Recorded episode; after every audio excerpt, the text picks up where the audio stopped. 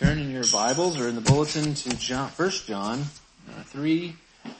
sermon today will be on 19 through 24, but we will begin reading in verse 16.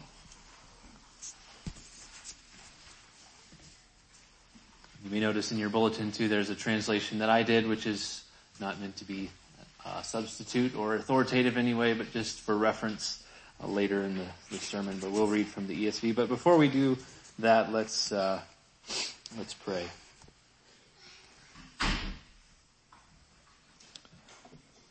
Father, you have told us in your word in a proverb that whoever gives thought to your word will discover good. And blessed is he who trusts in the Lord. So will you help us today by your spirit as we give thought to your word? And let us make discoveries of good inside it. And may we savor your goodness and thereby put the fullness of our trust in you. In the name of Jesus we ask. Amen. Stand for the reading of God's Word. 1 John 3, we'll read from 16 through to the end of the chapter. By this we know love, that he laid down his life for us, and we ought to lay down our lives for the brothers. But if anyone has the world's goods and sees his brother in need, yet closes his heart against him, how does God's love abide in him? Little children, let us not love in word or talk, but in deed and in truth. By this we shall know that we are of the truth and reassure our heart before him. For whenever our heart condemns us, God is greater than our heart and he knows everything. Beloved, if our heart does not condemn us, we have confidence before God, and whatever we ask we receive from Him because we keep His commandments and do what pleases Him. And this is His commandment, that we believe in the name of His Son, Jesus Christ, and love one another, just as He has commanded us. Whoever keeps His commandments abides in God and God in Him, and by this we know that He abides in us by the Spirit whom He has given us. Amen. Praise God for His inerrant and inspired word. You may be seated.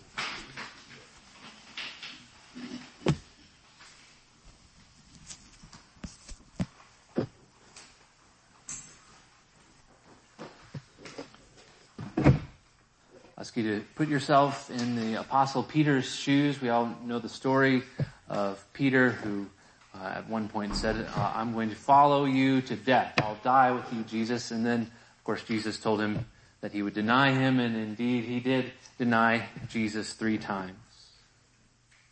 So you put yourselves in his shoes. Some days later, Peter was in his boat and sees Jesus on the shore. And he comes to the, the realization that that's Jesus the very person that he denied. You can imagine how that would feel.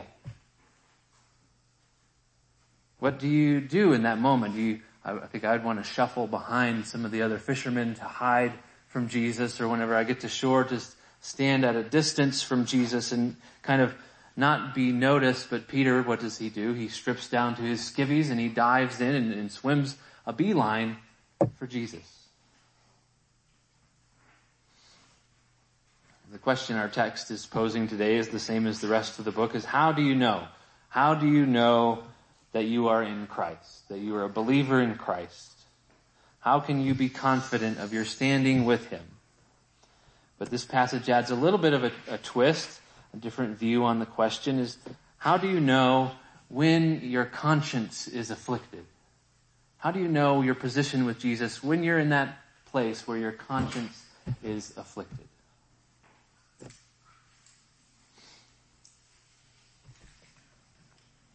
We see this beginning in verse 19 and then 20. What, what do we do when our conscience is tender, when our heart accuses us? Uh, verse 19, by this we shall know that we are of the truth and reassure our heart before Him. So John here, even using the word reassure, reminds us that we, there are times when our hearts need reassurance before God. Uh, I, I really blew it this time. I failed him again. And I know he has to hate me for sure now. We've all felt that. We go through times of doubt. And I believe some people are predisposed dispositionally toward a more of a persisting feeling of doubt and some people are more naturally confident. But we've all felt that feeling of, of our heart accusing us. What do we do? How are we supposed to reassure our hearts before God? To, to stand on the beach confident before Jesus even though we failed Him. He also, he goes on in verse 20, uses a bit of a stronger language for the phenomenon. He says, our heart condemns us. When our heart condemns us. Literally the word here condemns, it, it means to know against. To know against. So it's, it's like our heart is whispering in our ear, I've got dirt on you, buddy. I know what you did. I, I know something against you. What are we supposed to do when we feel that way? Well, he says in verse 19, by this, by this we shall know we are of the truth and reassure our heart before him. By this, he says. By what exactly? Um, and this is a good time to say this is actually probably the most difficult passage to interpret these two verses in, in 1 John. So it'd be easier for me to just plow ahead telling you my view, but actually there's, there's two broader views and I'll try to tell you briefly both. Um, so by what do we reassure our hearts? Some think by this looks backward in the text toward the, the previous verse in verse 18. Little children, let, let us not love in word or, or talk, but indeed in truth. By this we know we are of the truth, by, by our love for one another. Now you can see if you look at my, my translation there, you can see I take the, the a different view that the interpretation or it, by this is referring forward in the text. And if you want the gritty details about why, I'll tell you later, but um, my translation says, and by this we shall know that we are of the truth and reassure our hearts before him, whereinsoever our heart condemns us. That God is greater than our heart, and he knows everything. So that's how we know. By this, by the fact that God is greater than our heart, we're reassured. So some, some interpreters understand John to be issuing a warning here, and others understand him to be issuing a comfort. So if it's a warning, instead the idea is, if your own heart condemns you when you sin, if you see your own sinfulness, how much more God will He see your sinfulness? Who is greater than your heart and He knows everything.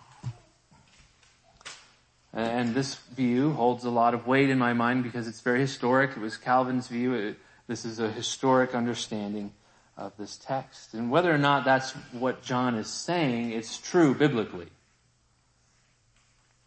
We should be aware, without question, there's no tricking God.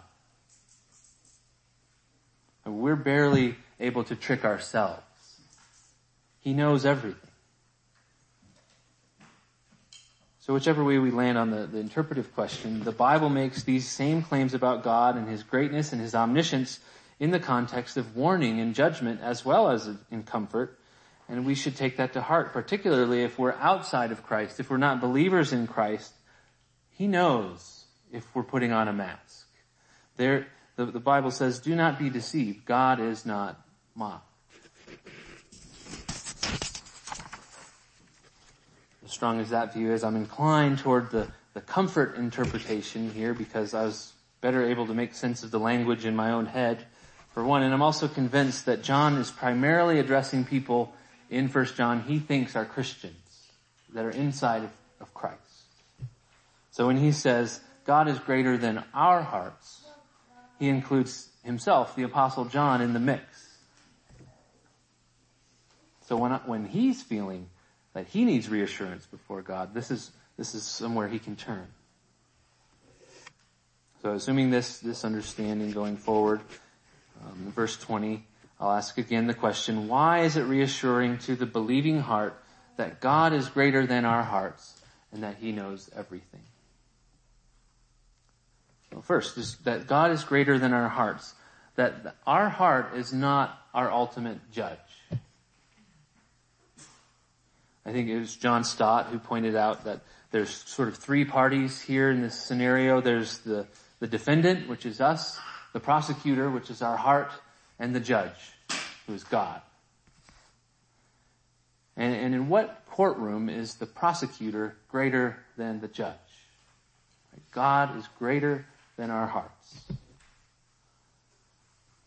Paul says this about his conscience um, in, in a case of a actually clear conscience, but the same principle applies in 1 Corinthians 4 4. He says, My conscience is clear, but that does not vindicate me. It is the Lord who judges me.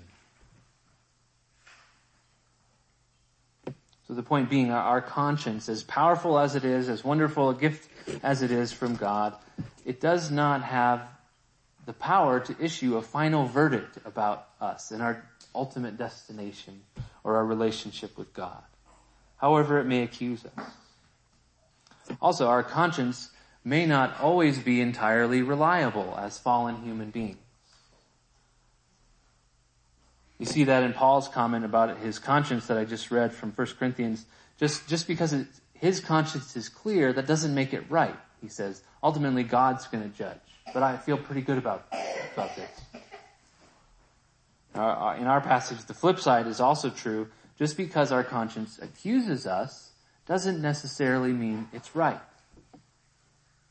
This is a great comfort to us. A few points about the conscience that just briefly, and I'll give you references, but I won't read them. You can look them up later. But our consciences may be seared. That is, we don't feel what we ought to feel. Paul says that in 1 Timothy 4 2. Also, our consciences on the flip side may be hypersensitive. We may feel conflicted over things that are, are actually not sinful. So, uh, again, Paul talks about that in Romans 14 1 Corinthians 8. Also in Romans 2.15, we learn that our conscience may excuse us when we are in fact guilty. And then the flip side of that, our conscience may condemn us when we are in fact innocent. See, see something of that in Colossians 2.16. So our conscience, our heart's accusations are not always entirely reliable. And all of these things that our conscience can, can play against us are things that also play into the devil's hand. These are things he yet loves to use against us because he, like our condemning heart, is called an accuser. He is also a prosecutor in God's courtroom. He says, look at what you did. God will never accept you. But John reminds us in chapter 4 verse 4 of this same book that just as God is greater than our hearts, he says, greater is he who is in you than he who is in the world, who is the devil.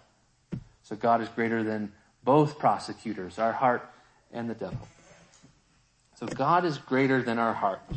This is reassuring for our hearts before God when we are uh, in that position of, our, of, of having a, a plagued conscience because God gets the last word about us. Our heart does not. He's greater than our heart. Uh, one commentator put it this way. He said, we do not look into our hearts to see if we feel secure and then use this as evidence for our security. If our conscience condemns, God overrides the verdict. That's a, that's a great comfort. And here's, here's the verdict that God gives for those who are in Christ. There is now therefore no condemnation for those who are in Christ Jesus. Also, he says God knows everything. That's meant to be a comfort as well. Why is that reassuring? Well, in short, our heart is an ignoramus. It, it, it may accurately perceive our, our shortcomings or it may not. But it, it can also miss so much. Contrary to popular belief, our heart is not a pure, untainted guide for life. if we could only learn to listen to our heart. No, that would be terrible. This is why the life of the mind must inform the life of the heart. Why our hearts must be sanctified and, and be, and how we feel must be subordinated to what we know to be true.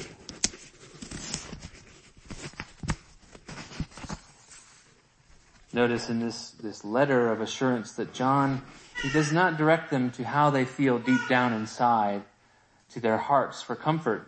The great verb in John, in 1 John, is we have known. We have known. We have known. Oidamen is the word over and over again. By this we shall know that we are of the truth. Even better by far than our minds informing our hearts is the mind of God informing our hearts. So he knows everything. Think about Peter. Peter, uh, the denier. It's probably what his heart was calling him, right? A denier, sitting on his boat, not catching any fish. His heart's telling him, I can't believe you did that and how embarrassing you, arrogant fool that you said you would go and die with him and then you just, you denied him. Then kind of walking side by side with Jesus on the beach, he, he may be wondering, He's going to let you go, Peter. He, you know you deserve it. I'm speaking hypothetically, of course, I don't know what Peter thought, but you can read in the narrative of John 21 and you get a sense how he might have been feeling, how, how he dramatically responded to Jesus by leaping into the water and swimming to him. And the question that's in the background of the story of, uh, in First John, or in John 1, 21, John 21, is the restoration of Peter. Is, is Jesus going to restore Peter? That's the question. So if Peter's heart is the prosecution, then Jesus plays the part of the defense. Peter's on the stand and Jesus probes and he asks questions that, that he knows the answer to.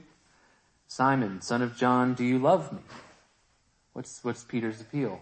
Yes, Lord, you know that I love you. A second time, Simon, son of John, do you love me? Yes, Lord, you know that I love you. Simon, son of John, do you love me? John says that Peter was grieved because he said to them, him the third time, do you love me? And he said to him, Lord, you know everything. You know that I love you. So his appeal is the same as it is here in this text, that God knows everything. And that reassures his heart. His appeal is not his actions or the motivations of his heart. Well, I tried my hardest, but I, I failed. No, he instead, he appeals to the omniscience of God. Jesus, you know everything. And the knowledge of Jesus is vastly superior to the accusations that are in his own heart. Uh, A.T. Robertson said, and I stole much of this from him, he said, God knoweth all things.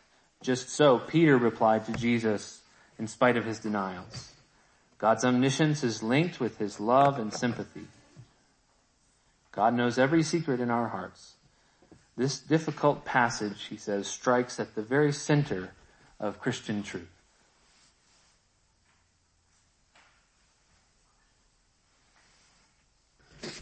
So the afflicted conscience can turn can turn toward God, can run toward God, can, if you're Peter, swim toward God. Because God is greater than our hearts and because God knows everything. Now what, what of the unafflicted conscience? In verse 21 we, we read about that. Beloved, if our heart can, does not condemn us, we have confidence before God and whatever we ask, we receive from Him because we keep His commandments and do what pleases Him. We used Peter before. We could use Paul and, and Job as test cases here. Um, we've already seen Paul. He had a clear conscience in 1 Corinthians 4 4. Um, and he says very similar things in a number of places. Uh, for example, 2 Corinthians 1 12. He says, and this is our boast. Our conscience testifies that we have conducted ourselves in the world, and especially in relation to you, in the holiness and sincerity that are from God, and in, and not in worldly wisdom, but in the grace of God. He has a clear conscience about how he's been acting in the world. Job in chapter 27 verse 6 of Job, he says, My righteousness I hold fast and I will not let it go. My heart shall not reproach me as long as I live. This is an unafflicted conscience, a heart that's not accusing him despite all of the pressure to the contrary. I think sometimes we think that, that groveling in the dirt, maybe eating the gravel is the only way to, to be before God. The only re- reasonable posture is, is one of self-flagellation. That may be for the unbeliever, but for all of you who are born of God, th- this idea is a lie from our accusing heart and the devil. That's not the posture we're to have before God. He wants us, John wants us, God wants us to experience what he's talking about. Confidence before the living God.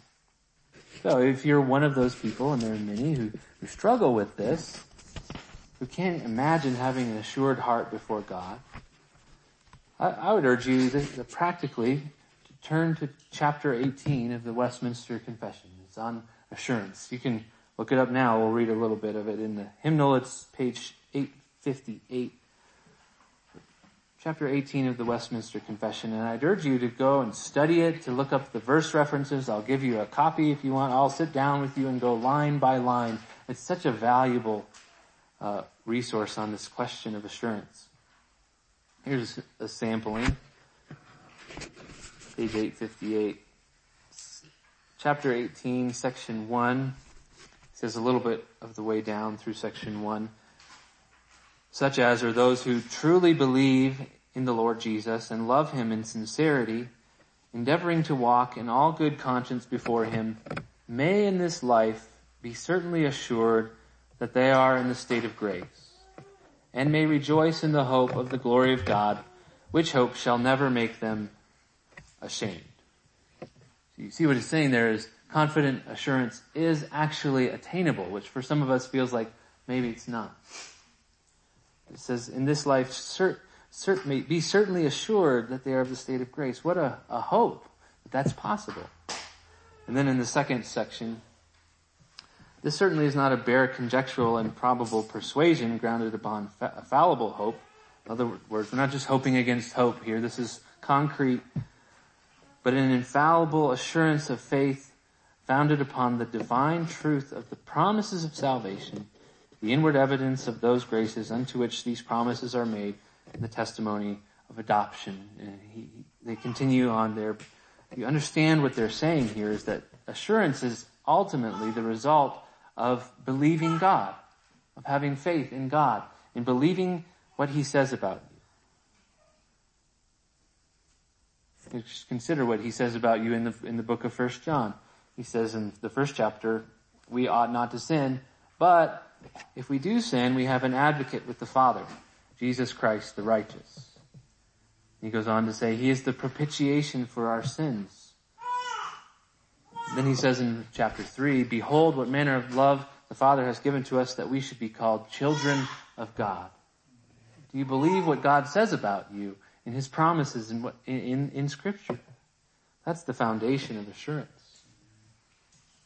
So do you have faith? That's the question. Even a small faith, a weak faith.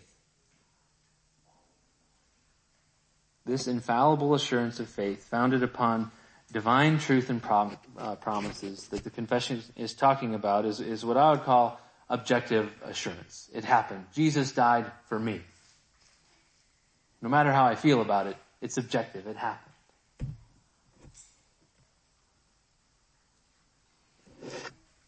In other words, God made promises. He enacted those promises in the work of Jesus. He applied them to us who are His because He wanted to.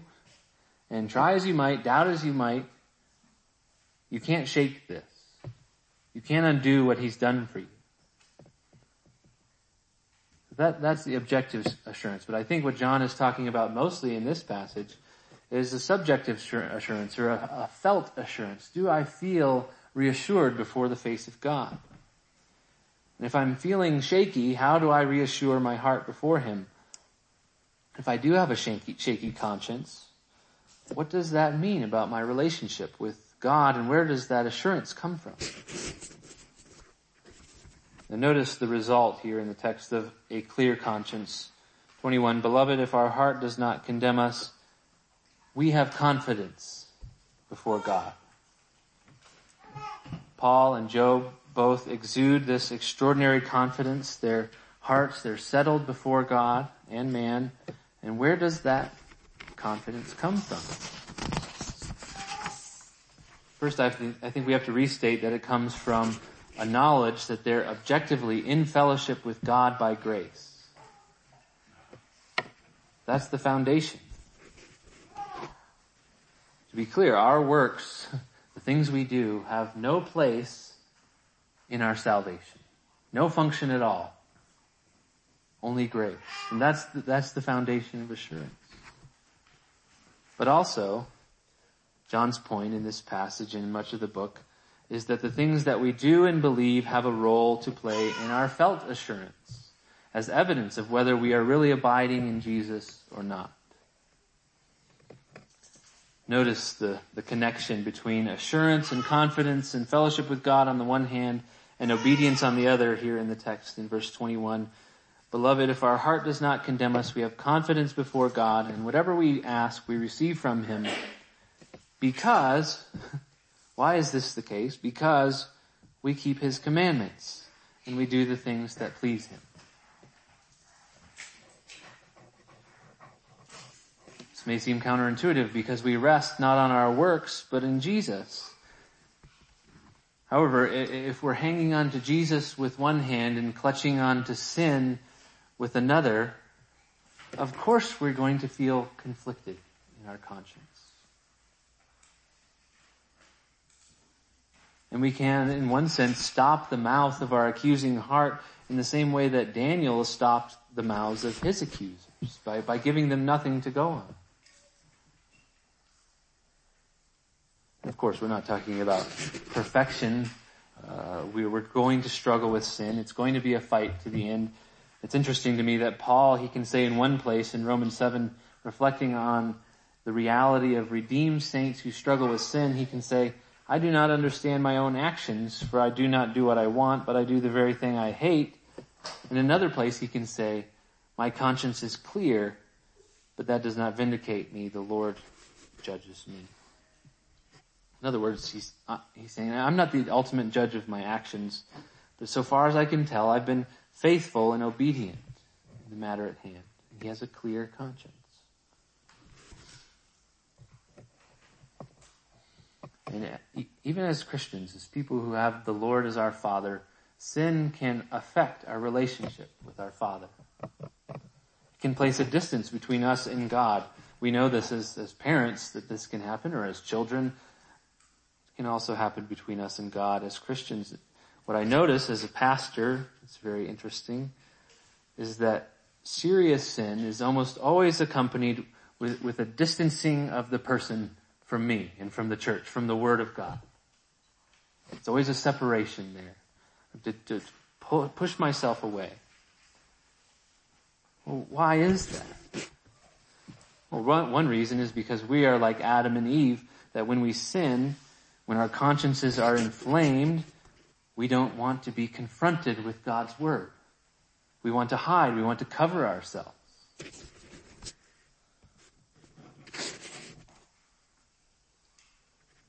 catch the, the two-year-old back in the back bedroom with some snacks that he's not supposed to have. Right? Like he, he knows and he hides. It's never happened before. but when our conscience is clear, he says we have confidence before God. We want to be in his presence. And I, I think this is the connection with prayer in verse 21. Beloved, if our heart does not condemn us, we have confidence before God and whatever we ask, we receive from Him. Because we keep His commandments and do the things that please Him.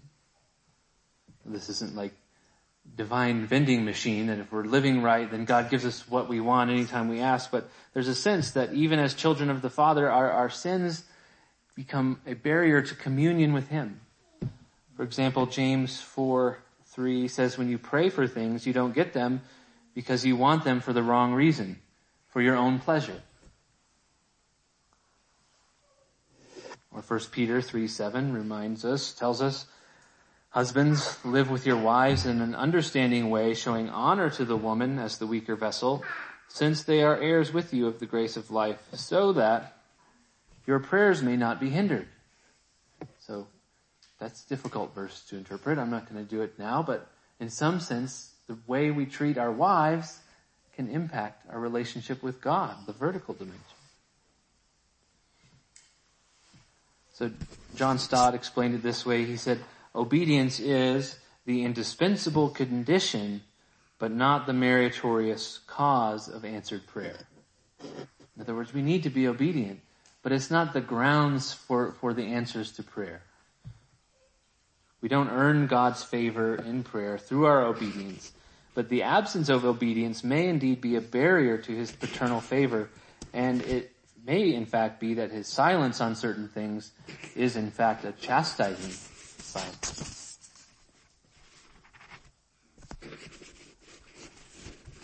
Worthy of note as well that John returns to this theme of prayer in a very similar way toward the end of the book.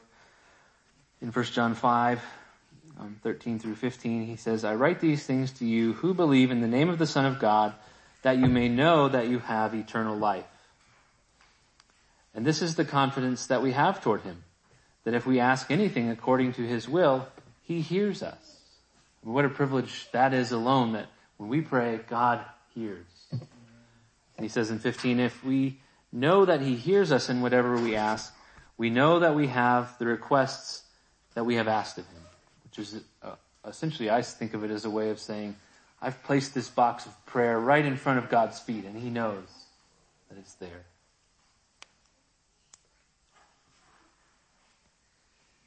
We look back to verse 21. He says again, Beloved, if our heart does not condemn us, we have confidence before God, and whatever we ask, we receive from Him. Why? Because we keep His commandments and do the things that please Him. And what are the things that please Him? What are His commandments? And He describes that for us in verse 23. And this is His commandment. That we believe in the name of His Son, Jesus Christ, and love one another just as he gave the commandment to us. So the first element of this commandment here, the most critical, crucial element to obey is, he says, to believe in the name of Jesus Christ, his son. No doubt he has in mind what Jesus said in John chapter 6, verses 26 through 29, Jesus said, Truly, truly, I say to you, you are seeking me because you saw signs, not because you saw signs, but because you ate your fill of the loaves. This is right after he breaks the bread and feeds the 5,000 and they're all following him because they want more bread. He says, you're following me not for me, but for bread. But he tells them, do not work for the food that perishes, but for the food that endures to eternal life, which the Son of Man will give you for on him God the Father has set his seal. And they said to him, What must we do to be doing the works of God? Jesus answered them, This is the work of God, that you believe in him whom he has sent.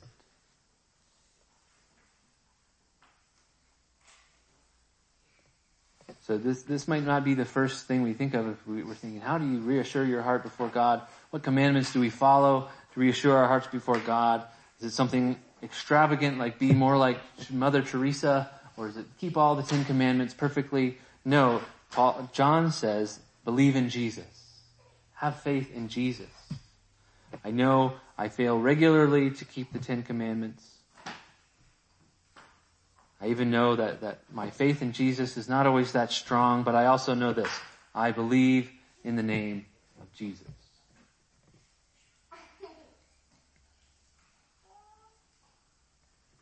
Faith in Jesus, as Paul tells us, is a gift from God, no matter how weak. And that in it we lay aside our own attempts to earn salvation by measuring up, by, by just pulling up your bootstraps and trying to do better. And we rest in the accomplished work of Jesus Christ on our behalf. And then obedience to Jesus and love for the brethren come alongside as, as confirming witnesses. Uh, here's the way Calvin put it. I think it was a helpful image to me. He said, then love, and I think love is the focus of this passage, but also we could add obedience, um, is an accessory or an inferior aid, a prop to our faith, not a foundation on with, which it rests. Love and obedience prop up our faith. Uh, Zoe has been learning to do headstands. And she stands on her head with her feet straight up like pencil shape. And of course all of the weight rests on her head. But she has two hands as props to keep her up. Right? She'll fall down if she removes them. They're the prop, but they're not the foundation. That's, that's what Calvin's saying about faith, that obedience and love are the props, but the foundation rests on faith. These three things, they're all present in this text. Faith and love and obedience form a stable tripod on which the Christian life stands, and without any one of them we fall to the ground. In verse 24, he summarizes, he reminds us that these commandments are the evidence that we really are abiding in God and He in us, which is really what we want to know, what we want to find out. Whether our heart is in an accusing posture or whether it's at peace, we want to know do I have fellowship with God?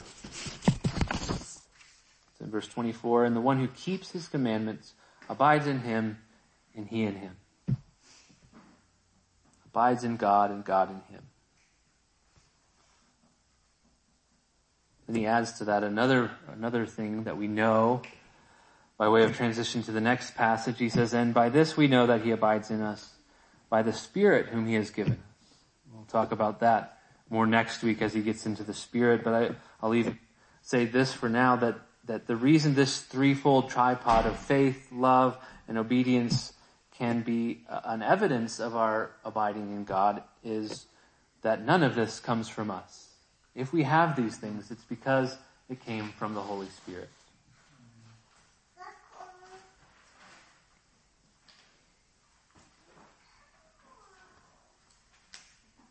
I just want to close by just addressing those who may have an accusing heart, which all of us do, again, from time to time or more frequently. Consider this, first of all, that if you know that you believe, but you are shaky and lack confidence before God, first of all, might there be a reason for that? Perhaps you are clutching to sinful patterns that are causing a relational breach between you and God, and you'd rather not give it up, so it's easier to sort of hide behind your fellow fishermen than face Jesus, than seek restoration. Peter himself reminds us of this in another great um, assurance text. He challenges us to live out our faith. He says, make, in, in 2 Peter 1, 5 through 8, make every effort to supplement your faith with virtue and virtue with knowledge and knowledge with self-control and self-control with steadfastness and steadfastness with godliness and godliness with brotherly affection and brotherly affection with love. For these, if these qualities are yours and are increasing, they keep you from being ineffective or unfruitful in the knowledge of our Lord Jesus Christ. For whoever lacks these qualities is so nearsighted that he is blind, having forgotten that he was cleansed from his former sins. Therefore, brothers, be all the more diligent to confirm your calling and election. For if you practice these qualities, you will never fall. So that's the first thing. If you have an afflicted conscience, consider why that may be. There may be sin that needs to be dealt with. So secondly, know this, that your accusing heart does not have the final word on you. If there's sin to confess, confess it. And as he says in chapter 1 verse 9, and he is faithful and just to forgive us our sins and to cleanse us from all unrighteousness. And no matter what your heart says after that, no matter how it continues to accuse you, it's not the final judge. God is. He is greater than your heart and he knows everything. So, I'll close with this, that all over the Psalms we see this put into action.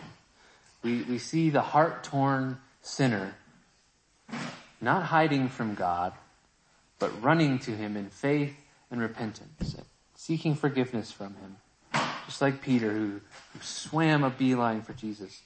A good example is Psalm 38. The psalm opens, this, this, this is a, the, the, the accusing heart just put into to words. Exactly. He says, O Lord, rebuke me not in your anger, nor discipline me in your wrath. For your arrows have sunk into me, and your hand has come down on me. There is no soundness in my flesh because of your indignation. There is no health in my bones because of my sin. For my iniquities have gone over my head like a heavy burden. They are too heavy for me. My wounds stink and fester because of my foolishness. I am utterly bowed down and prostrate. All the day I go about mourning, for my sides are filled with burning, and there is no soundness in my flesh. I am feeble and crushed. I groan because of the tumult of my heart. That's a strong verbiage. That, that's the accusing heart. But notice how the psalm ends. Do not forsake me, O Lord. O my, o my God, be not far from me. Make haste to help me, O Lord of my salvation. Praise God. Amen.